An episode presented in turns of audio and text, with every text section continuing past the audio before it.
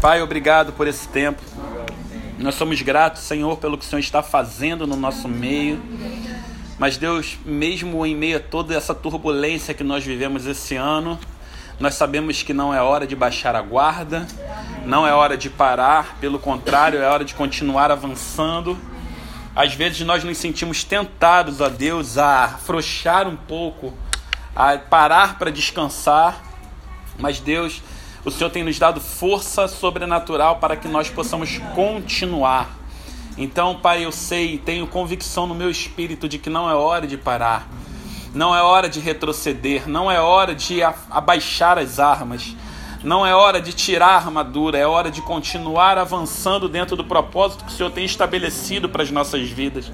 Por isso, Espírito Santo, eu te peço, nos fortaleça ainda mais na tua palavra e na força do teu poder. Amém. Espírito Santo, nos conduza debaixo da tua vontade, debaixo do teu querer. Senhor, que o nosso coração esteja submetido aos anseios do teu coração e que os nossos caminhos sejam todos eles conhecidos diante de ti. E que no momento em que o Senhor identificar em nós, Pai, algo que não seja teu, algo que não provenha de ti, que o Senhor possa cortar, Senhor, com a tua espada, que o Senhor possa queimar com o teu fogo santo, trazendo purificação e restauração para que nós possamos, Pai, pela fidelidade da tua palavra e da tua bondade, chegar ao lugar que o Senhor tem para nós. Por isso, Deus nos ajuda, nos inspira, nos motiva, nos capacita e nos direciona dentro da tua vontade. Porque a tua vontade sim é boa, perfeita e agradável. Nos erga, Senhor. Nos erga, Senhor, nesse próximo ano que virá. Como homens e mulheres, ó Deus, mais afiados na tua palavra mais afiados no conhecimento de quem tu és. E que nós possamos em tudo, Senhor, em tudo te representar nessa terra. Deus, em nome de Jesus, nos ajuda, Pai, como corpo, como família, nos ajuda como teus filhos, ó Pai, como teus ministros nesse lugar, para que nós possamos, Senhor, refletir a tua glória. Em nome de Jesus, abre o nosso entendimento Abra nossa mente, abra os nossos corações, para que nós possamos ir agora, Pai, um pouco mais profundo do que até o lugar onde nós fomos, Pai. Se estamos com água nos artelhos, que elas possam vir aos joelhos, ó Pai. Se estamos com água no joelho, que elas possam vir à cintura. Se estamos com água na cintura, que elas possam nos cobrir, Pai, ao ponto da gente atravessar a Tua presença só a nado, Pai. Senhor, queremos mergulhar mais em Ti, então tira-nos do nosso conforto. Tira-nos do raso, Senhor, e nos leva para as águas profundas, porque lá existe milagre, lá existe transformação e restauração. São nas águas profundas que existe verdadeira vida.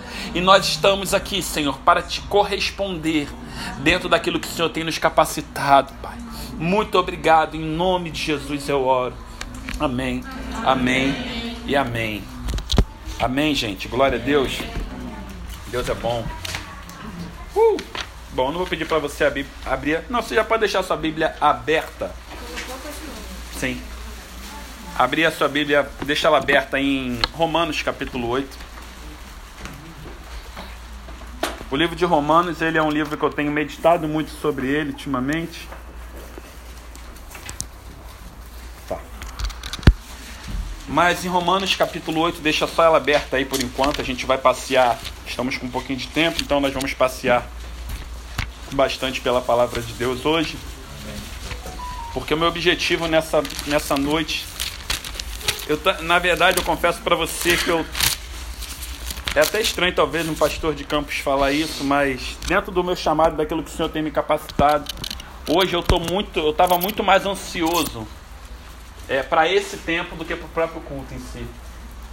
Porque o culto vai ser uma benção, não tenho dúvidas que vai ser algo sobrenatural, como sempre é. Mas esse tempo aqui é um tempo de formação de quem nós somos. Se nós chegamos até esse ponto, como nós chegamos, com certeza isso se dá por causa de tempos como esse, onde nós nos forjamos um ao outro, onde nós permitimos que a, a espada afiada né, que está na mão de cada um tocasse a nossa vida de certa maneira. Em alguns momentos nós nem permitimos, mas ela chegou e nos alcançou. E quando é o Senhor que abre a ferida, Ele diz que Ele mesmo cura, Ele mesmo traz cura. Então acredito que esse tempo, para mim, ele é muito, muito, muito, muito precioso. Eu falo, posso falar pela minha esposa, posso falar pelos pastores e LTPs daqui, porque eu sei que esse tempo para nós ele é muito mais precioso do que o próprio culto em si.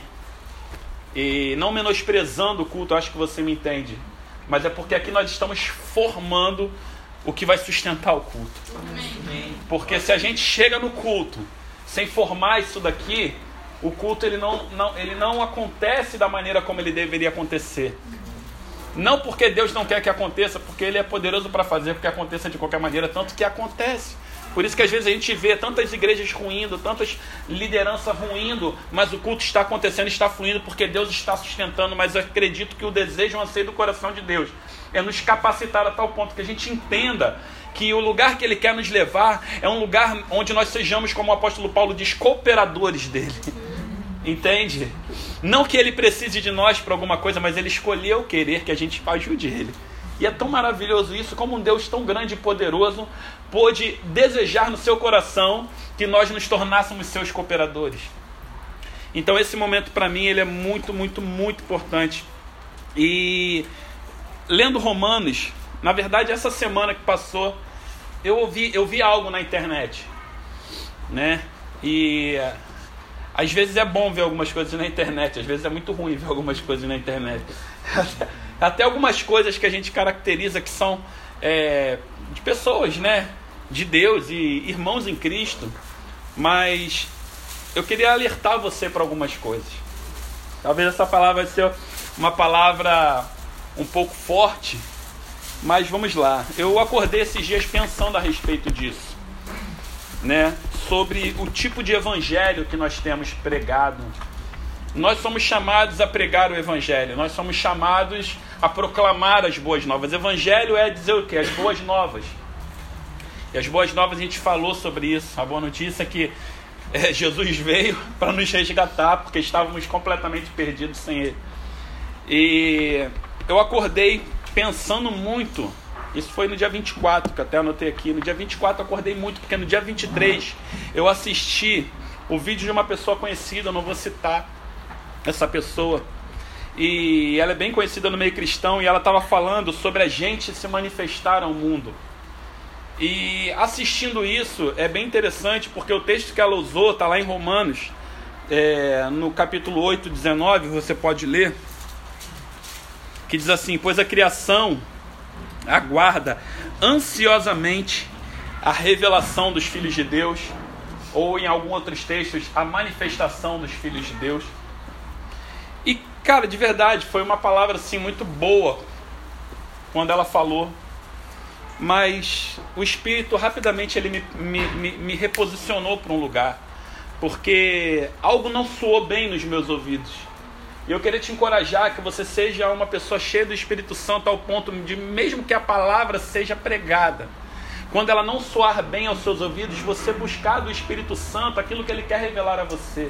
Amém. Independente se sou eu que falo, se são os LTPs, a, a, a pastores, os apóstolos, seja quem for, né? Eu acho legal, o apóstolo fala muito sobre os crentes de Bereia, né? Sobre eles examinarem as escrituras. Nós aqui precisamos ser essas pessoas que examinam as escrituras. Nós precisamos ser essas pessoas que mergulham no que a palavra de Deus realmente declara e precisamos comparar o que a palavra de Deus diz com respeito a Cristo e a mim também. Porque existem algumas coisas que são de Cristo para outra pessoa e existem algumas coisas que são de Cristo para mim. O meu chamado não é o seu chamado, entende? Então, assim, precisamos analisar a Escritura por esse prisma também. Mas ela fala nesse texto aqui: pois a criação aguarda ansiosamente a manifestação dos filhos de Deus. E ali começou o que eu chamo na minha, na, na, na minha, no dito aí que as pessoas falam, um discurso na verdade, é antropocêntrico e triunfalista. Porque. E ele é muito sutil, gente. O discurso antropocêntrico, se você não sabe o que é antropocêntrico, é o homem no centro das coisas. Então, amém? Tá claro isso? Amém. Isso é muito sutil, muito sutil. Isso entra na igreja de uma forma muito sutil. E a gente precisa ter cuidado com isso. Eu achei isso na palavra de Deus. Mas antes de entrar lá no vídeo, essa pessoa diz assim: o mundo não quer saber o que Deus pode fazer. O mundo quer ver Deus fazendo através de mim e de você. A criação está olhando para você e falando: brilha, queima, queima algo que é real. Eu não quero, e ela continua: eu não quero saber de histórias. O mundo não quer saber de história, o mundo quer saber de, não quer saber de passado. O mundo quer saber se é possível. A criação diz: eu quero ver. E quando eu ouvi isso, eu fiquei assim muito incomodado. Porque parece lícito. Afinal de contas, é a palavra de Deus sendo pregada. Porque, se você for ler, sim, a criação aguarda ansiosamente a revelação dos filhos de Deus. Então, um discurso bonito, intenso e tentador, por sinal, porque quando você ouve um discurso desse, oh, agora eu vou brilhar Jesus. Agora chegou a hora de eu brilhar. Chegou a hora de eu agora apresentar quem Jesus é. Agora eu vou brilhar Jesus. Né? Vou queimar Jesus. Porque não tem nada de errado com isso. Se tivermos a perspectiva correta. Se conseguimos compreender com exatidão o que, que a Escritura está querendo dizer com relação a brilhar e a queimar Jesus. Né? E o meu coração queimou de fato nessa hora contra essa, essa palavra. E eu acordei pensando nisso. E, e é engraçado, gente, porque isso é tentador para mim. Eu posso dizer para vocês que essa questão ela é tentadora para mim, porque durante muito tempo, e eu acho que é tentadora para a grande maioria de nós, que nós queremos ser alguém em Cristo. Ansiamos por ser alguém em Cristo. Desejamos por ser alguém em Cristo. Mas como assim, pastor? Está dizendo que eu não preciso ser ninguém em Cristo? Não, não é isso que eu estou dizendo. O que eu estou dizendo é que você não pode ser ninguém antes que ele seja em você. Eu e você não podemos ser nada antes que ele seja em nós. Entende? E eu acordei pensando nisso, e porque eu muitas vezes sou curvado é, a essa tentação de brilhar, né? De, de, de como é que é, de queimar. E isso é muito interessante, porque o Espírito Santo ele foi completamente em outra vertente comigo.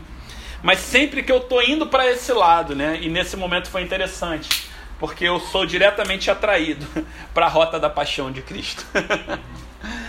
sempre que eu estou indo para essa vertente, o Espírito Santo me pega e me alinha na rota da paixão.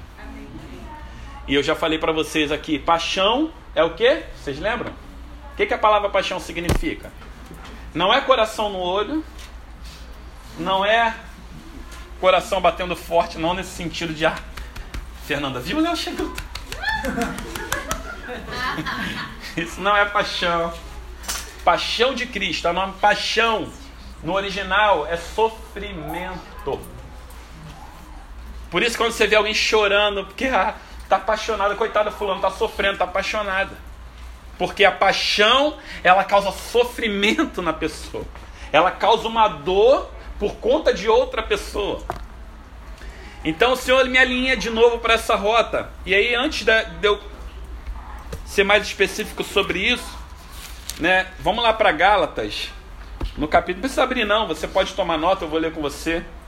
Em Gálatas 1, o apóstolo Paulo começa a falar com a igreja que estava passando exatamente por essa questão, que ele diz assim: olha. Gálatas 1, do 6, ao, do 6 e 7 diz assim: Olha, estou admirado, o apóstolo Paulo falando para a igreja de Gálatas, estou admirado que vocês estejam se desviando tão depressa daquele que vos chamou pela graça de Cristo. Ele não chamou para a graça de Cristo, pela graça de Cristo para outro evangelho. Vocês estão se desviando tão depressa, eu estou admirado, porque vocês estão se desviando tão depressa do evangelho que vos chamou pela graça de Cristo para outro evangelho, que de fato não é outro evangelho, senão que há alguns de vós que perturbam e querem perverter o evangelho de Cristo. Isso aqui é bem interessante, porque o evangelho de Cristo quando ele não é íntegro, quando ele não é real, quando ele, é, quando ele é mal compreendido, ele é pervertido. E o evangelho pervertido vai perverter quem a gente é e vai perverter com quem a gente anda. Entende? Por isso a importância da gente buscar. Então, quando ele diz este outro evangelho, Paulo ele está falando de um evangelho de realizações. Se você for ler Gálatas, a briga dele com a igreja, né, a, a, a correção dele com relação à igreja, foi por causa de fé e obras. Tanto que você vê ele falando lá no final de Gálatas sobre as obras da carne e as obras da fé, as obras do Espírito.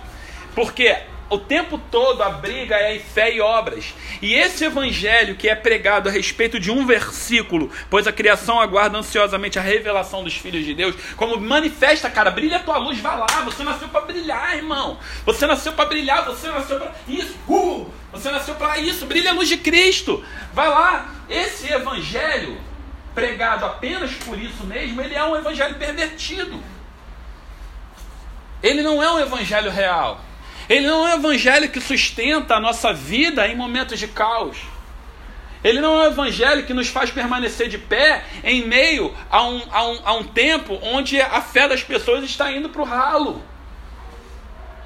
Ele não é um evangelho sustentável. Ele é um evangelho pervertido, é um evangelho falso, porque é o evangelho das realizações. Porque se eu não realizo, logo eu não estou o quê? Representando quem Cristo é, eu não estou brilhando, eu não estou queimando, eu não estou, ah meu Deus, o que as pessoas vão pensar de Cristo se não me ver realizando? O que as pessoas vão pensar de Jesus se não verem que eu coloco a mão nos enfermos e eles são curados? O que as pessoas vão pensar de Jesus se ver que eu estou devendo a Casa Bahia?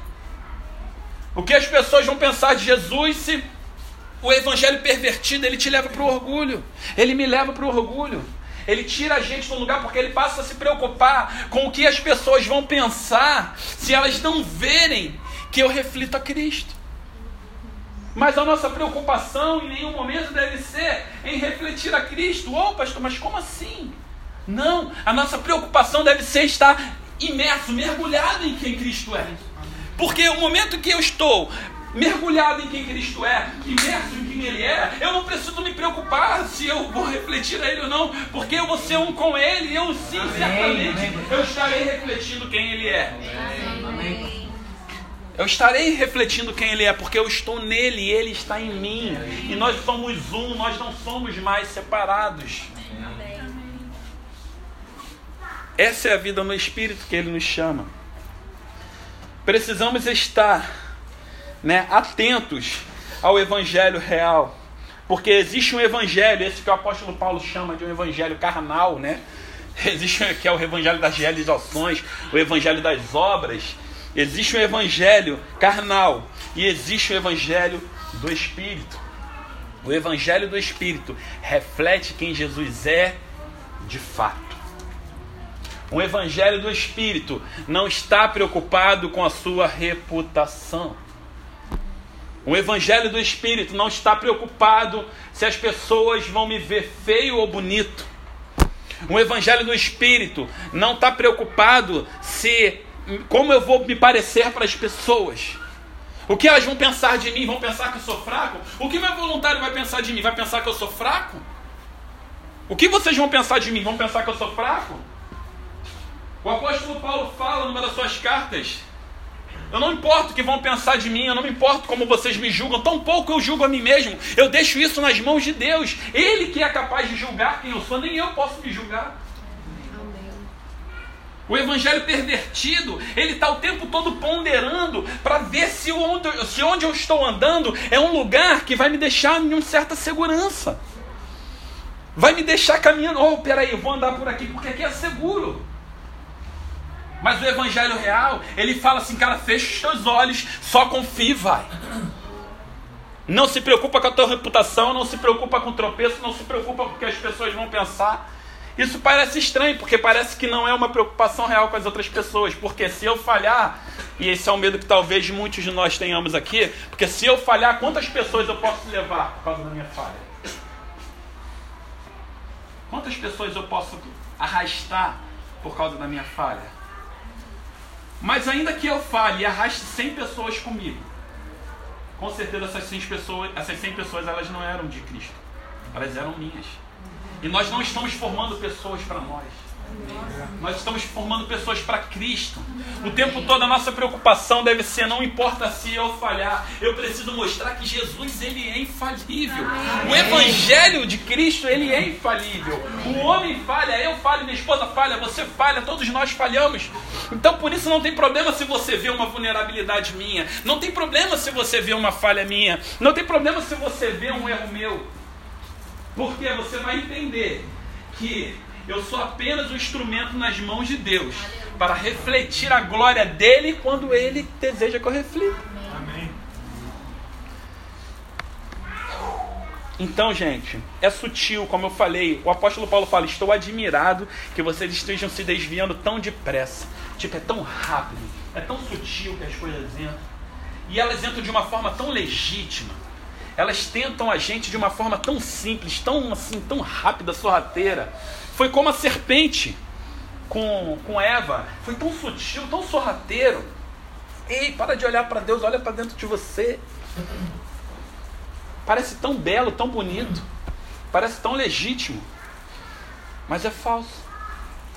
É falso. Então precisamos estar atentos ao evangelho real, porque senão seremos capturados pelo evangelho da carne. O evangelho falso diz: você precisa realizar para Deus. O evangelho falso diz: você precisa realizar para Deus. Como assim? Mas o evangelho real diz: há diversidade nas realizações, mas é o mesmo Deus que realiza tudo em todos nós não realizamos nada, Ele realiza tudo em todos, de acordo com o propósito dele, de acordo com a forma como Ele deseja fazer, para a manifestação da glória dele. Nós podemos almejar, nós podemos querer, mas quem escolhe realizar ou não vai ser sempre esse Deus. Eu estava assistindo uma live ontem à noite, bem legal, de uma pessoa que eu sigo. E, e ele estava falando, bem simples a live ele estava falando algo que realmente já falei para vocês, eu acredito. Falei, ô, oh, não sou só eu. Ele falou, oh, não estou preocupado, não se preocupa com fruto. Não se preocupa com fruto. A gente tem falado sobre isso aqui. Cara, não se preocupa com fruto. Fruto é consequência de onde você está conectado. Fruto é consequência de onde você está ligado. Se você está em Cristo, fruto de Cristo vai ser algo natural a você. Não se preocupe em realizar. Realização de Deus. Se você está nele, você vai realizar as coisas para ele com certeza. Porque você já não está mais preocupado com a sua reputação. Porque eu vou te falar uma coisa: no momento que isso acontecer, é bem capaz de você passar vergonha. Em alguns momentos. Tomara que nunca aconteça com nenhum de nós, mas Jeremias teve que andar pelado. Jeremias não, Isaías, né? Isaías teve que andar pelado. Tomara que não né? Amém. Não vai ser legal. Mas é para vocês verem o nível. Isso é completamente racional. E a gente quer racionalizar Deus e colocar Ele dentro de uma caixinha, de forma que Ele atue dentro dos nossos padrões. E a gente quer proteger a imagem de Deus, de forma como se Deus, tipo assim, precisasse da nossa proteção. Meu Deus, que arrogância! Que arrogância! Eu acredito que em 2021 a gente vai precisar entrar em áreas de maior vulnerabilidade. Eu acredito que em 2021 a gente vai precisar atravessar para o lado de onde a nossa reputação ela não tem tanta importância assim. Desde que a gente esteja conectado na videira. Eu acredito que em 2021, para algumas pessoas, né, acreditam que essa coisa vai passar. Gente, eu, eu não tenho essa convicção. Não sei se é certo, se é errado, não é nada bíblico, não é uma revelação do Espírito, mas eu não sinto que isso vai passar tão cedo. Na verdade, eu acho que nunca vai passar. Eu acho que a tendência de todas as coisas é piorar se eu estou olhando a luz da palavra de Deus. Porque está tudo cada vez mais global, está tudo cada vez mais disseminado. Se você fala uma coisa aqui hoje, uma câmera te filma, amanhã está no Japão, do outro lado do mundo. Antigamente as coisas elas aconteciam num lugar e morriam num lugar, porque era fácil você conter alguma coisa. Hoje em dia não é fácil conter algo. Então o evangelho falso vai dizer: você precisa realizar para Deus. E quando nós não conseguimos realizar para Deus dentro da nossa expectativa de realizar para Deus, nós nos sentimos frustrados por não estarmos conseguindo realizar para Deus. E quantos de vocês já se sentiram assim? Sou o primeiro a levantar minha mão. Porque muitas vezes ainda tento, até hoje, assim, por isso que ele está me dando essas palavras, realizar para Deus alguma coisa. Eu tô, ainda estou tentando em alguns momentos fazer alguma coisa de bom para Ele. E quando Ele fala assim, filho, a única coisa que eu quero é permaneça em mim e eu permanecerei em vocês. Amém. Permaneçam em mim e vocês vão dar muito fruto. Porque sem mim vocês não podem fazer nada. João 15, vai lá e lê depois. Então agora, voltamos para Romanos 8. Vamos analisar o contexto de Romanos 8. E vamos começar aqui a partir do verso 16. Lá no 14 ele diz: Pois todos são guiados pelo Espírito de Deus, são filhos de Deus. E aí no verso 16 ele diz: O próprio Espírito dá testemunho ao nosso espírito de que vocês são, de que somos filhos de Deus. Então, se somos filhos de Deus, também somos herdeiros de Deus e co-herdeiros de Cristo, se é certo que sofremos com Ele, para que também com Ele sejamos glorificados.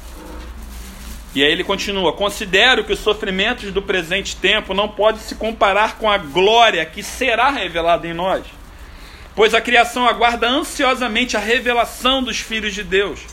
Porque a criação ficou sujeita à inutilidade, não por sua vontade, mas por causa daquele que a sujeitou. Cadê? Na esperança de que também a própria criação, a criação inútil, que foi sujeita à inutilidade, na esperança de que essa própria criação seja libertada do cativeiro da degeneração para a liberdade da glória dos filhos de Deus.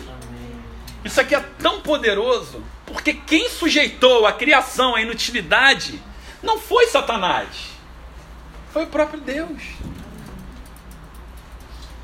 Foi ele. Ele sujeitou a criação à inutilidade.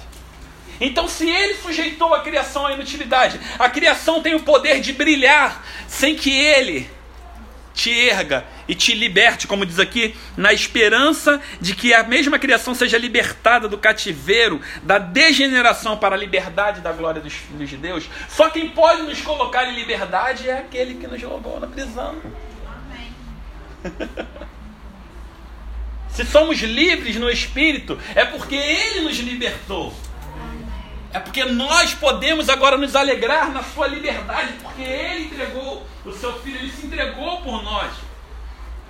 Eu ouvi algo muito interessante, eu concordo plenamente. Nós não aceitamos a Cristo, nós o recebemos, Ele que nos aceitou. nós não aceitamos a Ele, nós o recebemos, porque Ele nos aceitou. Nós o amamos por quê? Porque Ele nos amou primeiro. E essa criação aqui, ela não aguarda a automanifestação dos filhos de Deus. ela não aguarda uma automanifestação minha e sua, porque nós não temos essa capacidade. Ela aguarda que Deus revele seus filhos, como está escrito aqui. É o Senhor quem vai revelar cada um de nós. Por isso que a nossa preocupação não deve ser, mais uma vez, em fruto que a gente está produzindo ah, então agora não preciso mais me preocupar com o que eu vou fazer. Não falei isso? Se a tua única preocupação for ser se aproximar de Deus, se aproximar de Jesus, se aproximar do Espírito Santo, se a tua última, se a tua única motivação for essa, você realmente não vai precisar se preocupar com o que você vai fazer. Até a vergonha que você passar vai glorificar quem é.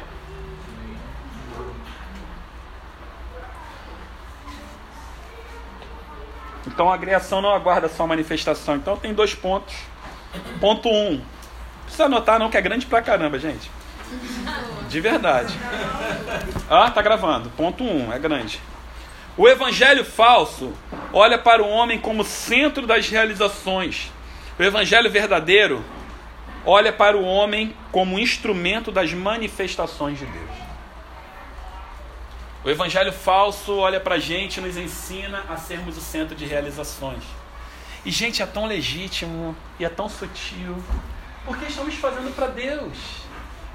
Mas não é nada diferente do que a minha mãe que não é convertida, que fala assim: Eu acredito em Jesus. Não é nada diferente disso. Porque a própria palavra de Deus diz que Os demônios também creem e tremem diante dele.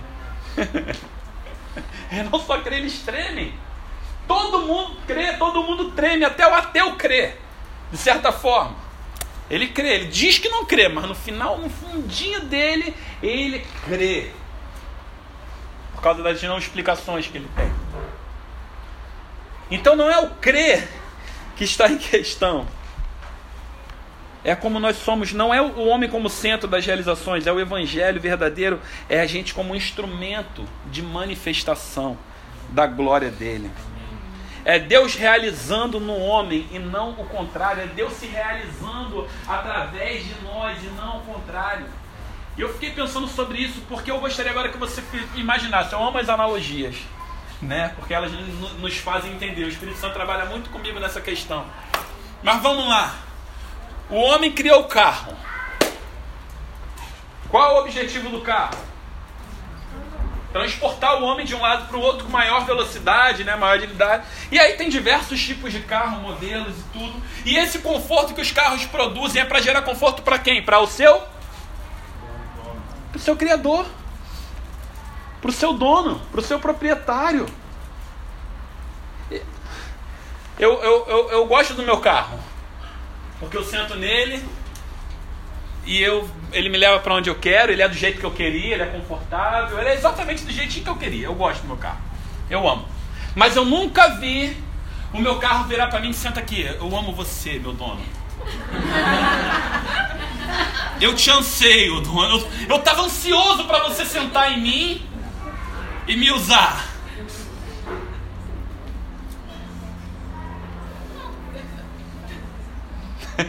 É estranho.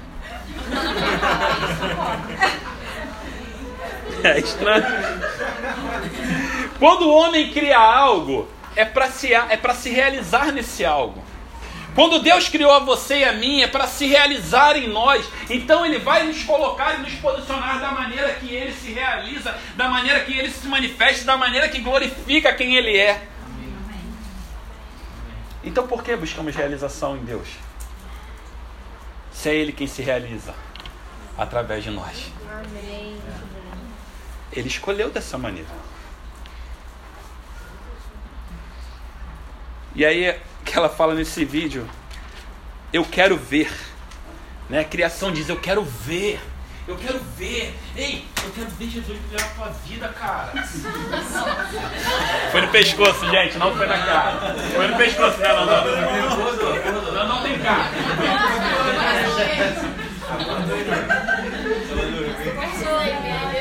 Foi Deus, foi Deus, foi, foi o Espírito que me levou lá para dar uma. Quem quer sentar aqui na frente? Eu quero ver. Eu quero ver. E muitas vezes a gente está querendo. É, vamos realizar para que as pessoas vejam. Vamos fazer para que as pessoas vejam. E é legítimo, vamos fazer para que as pessoas vejam Deus. Vamos realizar para que as pessoas vejam Deus agindo, Deus operando. Ele faz. Aqui, ó, Deus faz. Vamos realizar. E Jesus responde em Mateus 16, do 1 ao 4. As pessoas dizem, eu quero ver. E Jesus responde. Mateus 16. Precisa abrir não, eu vou ler com você, para ser rápido cada hora. Então os fariseus e saduceus aproximaram-se dele para colocaram para colocaram para colocá-lo à prova e pediram-lhe que mostrasse algum sinal do céu. Mas ele respondeu ao cair da tarde: Dizeis que fará tempo bom, porque o céu está avermelhado, e pela manhã dizeis: Hoje haverá tempestade, porque o céu está de um vermelho sombrio.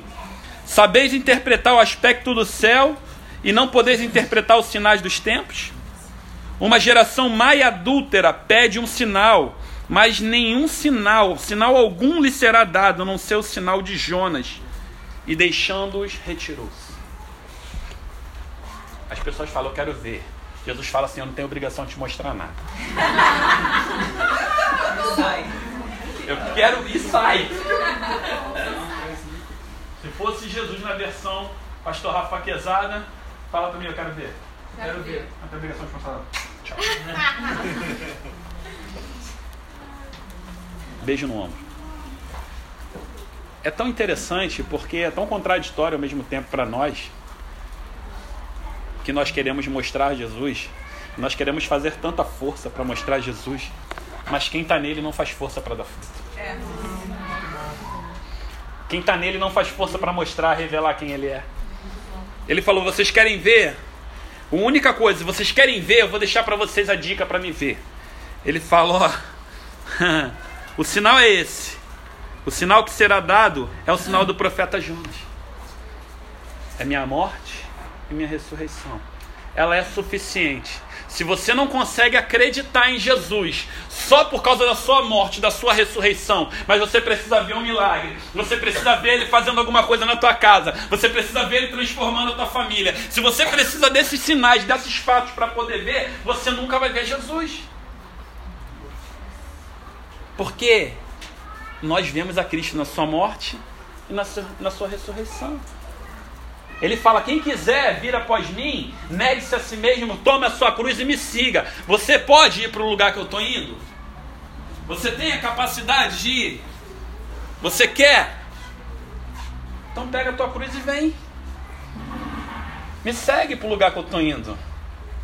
Me segue na minha paixão. E é tão interessante que essas mesmas pessoas que chegaram para botar Jesus à prova, falam quero ver, tinham acabado de assistir mais um grande milagre de Jesus, a segunda multiplicação de pães de peixe. Gente, vê mais o quê?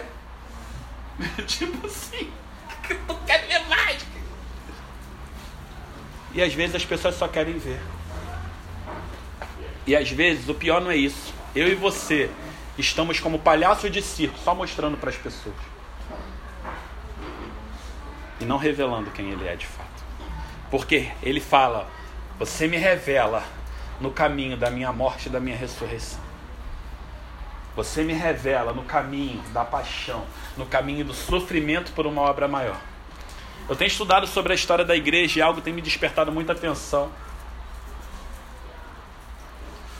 Na época de Nero, mais ou menos 60 e pouco depois de Cristo, a igreja começou a sofrer uma grande perseguição e foi mais ou menos até 300 e pouco depois de Cristo, eu não sei as datas exatas, mas até Constantino. Quando chegou em Constantino, e, e nessa época era tão interessante que essas pessoas realmente queimavam. Sabe como? Elas iluminavam as ruas da as ruas da cidade. Pegava o cristão, como você, não vai negar Jesus, não, vem cá. Colocava você e fazia uma tocha humana, pegava você vivo, aceso e jogava você queimando para iluminar a rua. Olha isso, que lindo. Aí veio Constantino, familiarizado com a igreja. A, mãe dele era cristã, ele se dizia cristão, não sabemos se é ou se não é, vamos saber quando chegar na glória. Mas não importa, o importante é que naquele momento a igreja experimentou e começou a provar de relativa paz. Mas o que foi a ascensão da igreja, a sua paz, também foi o seu declínio. Porque naquele momento a igreja começou a se misturar, a partir dali a igreja começa a se misturar com a política, a igreja começa e é o que nós vivemos hoje, até hoje. Então, será que é a paz que nós devemos buscar ou nós devemos buscar o príncipe da paz? Porque o príncipe da paz, ele está onde? No caminho da cruz. Amém. Muito bom. é lá que o príncipe da paz está. Ele não está fora do caminho que ele mesmo estabeleceu para ele. Por isso que o apóstolo Paulo fala lá em Romanos: Eu considero que os sofrimentos do tempo presente não têm como ser comparados com a glória que será revelada em nós. Então ele diz: a glória que será revelada em nós ela é revelada através dos sofrimentos que nós passamos no tempo presente. Então eu e você, diante do caos que nós vivemos em 2020, diante do possível caos que nós viveremos em 2021, 22, 23, ou até quando Deus permitir esse caos, diante disso tudo, como nós vamos revelar a Cristo no caminho do sofrimento.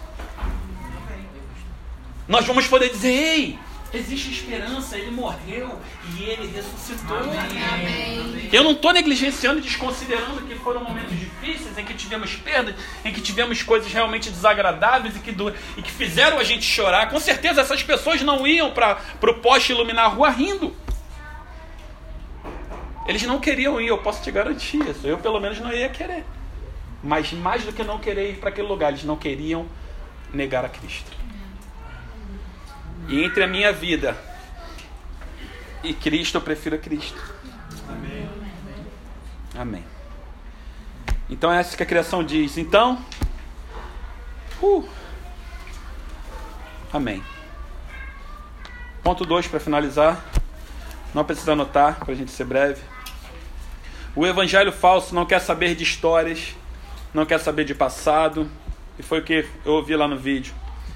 O evangelho, o evangelho falso não quer saber de histórias, não quer saber de passado, não quer saber se é possível, ele quer ver o hoje. O evangelho verdadeiro tem é, interesse na história, ele tem interesse no passado, porque tudo que Deus fará e já fez, já foi feito desde o princípio. Tudo, tudo, tudo, tudo. Lembre-se de que o que Deus é, é, tão interessante. Abre aqui, não precisa abrir não. Isaías, vou ler rapidinho. Isaías 40 e 6. Isaías 46, 8 e 10. Diz assim: Lembrai-vos disso e considerai, trazendo à memória, ó transgressores. Lembrai-vos das coisas passadas desde a antiguidade, que eu sou Deus. Lembre-se de quem? Que eu sou Deus e não há outro, eu sou Deus e não há outro semelhante a mim, não há outro, não há eu, não há você, não há ninguém que é semelhante a quem Ele é. Ele fala: lembra disso, volta sua mente para o passado e se lembra de que eu sou Deus. Eu fiz todas as coisas, eu criei céus e terra. Então Deus tem um grande interesse que a gente nunca se esqueça. Lá em Êxodo, em Deuteronômio 32, Êxodo não, Deuteronômio 32. Só para concluir esse pensamento. 7. Lembra-te dos dias da antiguidade. Olha a passagem dos anos, geração por geração. Pergunta ao teu pai, e ele te informará, os teus anciãos, e eles te dirão. Quando o Altíssimo dava às nações a sua herança, lembra do que te dá esperança que está escrito, eu não lembro agora onde é, mas quero trazer à memória o que pode me dar esperança. Lamentações, né? Quero trazer à memória o que pode me dar esperança. Quando em momentos como esse, quando nós nos encontrarmos com pessoas que estão desesperadas, ou quando nós nos encontrarmos no momento de desesperança, que acontece, gente, vai acontecer. Para isso nós estamos aqui, para suportar e sustentar uns aos outros nós precisamos lembrar daquilo que nos dá esperança. E o que, que nos dá esperança? Que o Evangelho real existe. Jesus morreu e ele ressuscitou. E como o apóstolo Paulo fala em Romanos, é certo que com ele sofreremos, com, eles, com ele padecemos, mas também com ele nós seremos glorificados. Amém. Então não tem como pular a fase. Quem joga videogame que gosta disso, pular a fase difícil. Eu sou essa pessoa. Pula a fase difícil, vai pular para a parte boa do negócio. Mas não dá, com Cristo não dá para pular a fase. As etapas de Cristo são reais. E o caminho da glória passa pelo caminho da morte. Amém. Não dá mais. Amém. Ainda tem cinco minutos. Olha o que, que diz Efésios 3, 20 e 21. Aquele que é poderoso para fazer bem todas as coisas. Quem é poderoso? É aquele com a craseado, entendeu? Aquele, para aquele. Está falando dele, não de nós. Aquele que é poderoso para fazer bem todas as coisas, além do que pedimos ou pensamos, pelo poder que age em nós, a Ele seja a glória na igreja em Cristo Jesus, por todas as gerações, para todo sempre. Amém. Amém. Olha o que o apóstolo Paulo fala para a carta de Efésios. A ele seja a glória onde? Da igreja? Na igreja. Tem muita diferença. Você trocar uma vírgula, você trocar uma preposição, você trocar qualquer palavra na Bíblia faz muita diferença. A glória não é da igreja, porque Deus não divide a glória dele com ninguém, nem com a igreja. A igreja que tenta roubar a glória de Cristo para brilhar mais do que Jesus é uma igreja adúltera e idólatra. Vai realizar milagres, vai fazer coisas, mas quando chegar diante dele, vai falar: Apartai-vos de mim, pois eu não vos conheço, vocês que praticam a iniquidade. É real. A glória na igreja. A igreja não é composta de uma pessoa. A igreja é composta pelo corpo de Cristo. É composta de diversas pessoas um ajudando o outro, um edificando ao outro, um construindo o outro. Então, se nós não aprendermos nesse tempo a fazer isso em unidade, nós provavelmente podemos nos intitular uma igreja separada. E uma igreja separada é um membro amputado. E um membro amputado, o destino dele é a podridão. A glória de Deus não é da igreja, ela é de Deus. Muitas vezes estamos utilizando a glória de Deus para a glória da igreja. E a glória, como a gente leu lá em Romanos, ela só vem após a morte. A igreja que busca revelar a glória de Deus sem passar pela paixão de Cristo está pregando o evangelho falso e o evangelho das realizações. Jesus disse a respeito da, da sua morte, lá em João 12, 24: Se um grão de trigo cair na terra e não morrer, ele é só um grão de trigo, mas se ele morrer, produz muito fruto. Gente, para finalizar, só um grão de trigo, o grão do trigo, por ele mesmo, ele faz coisas. O grão de trigo, por ele mesmo, ele faz pão. Por ele mesmo, ele faz farinha. Por ele mesmo, ele faz um monte de coisa que até vai matar a fome de um ou outro. Até vai saciar aparentemente a fome de um ou outro. Isso o grão de trigo faz. Mas o grão de trigo não foi chamado a dar pão. Ele foi chamado a morrer. Porque se ele morrer, ele produz muito fruto. Amém? Fica de pé no seu lugar.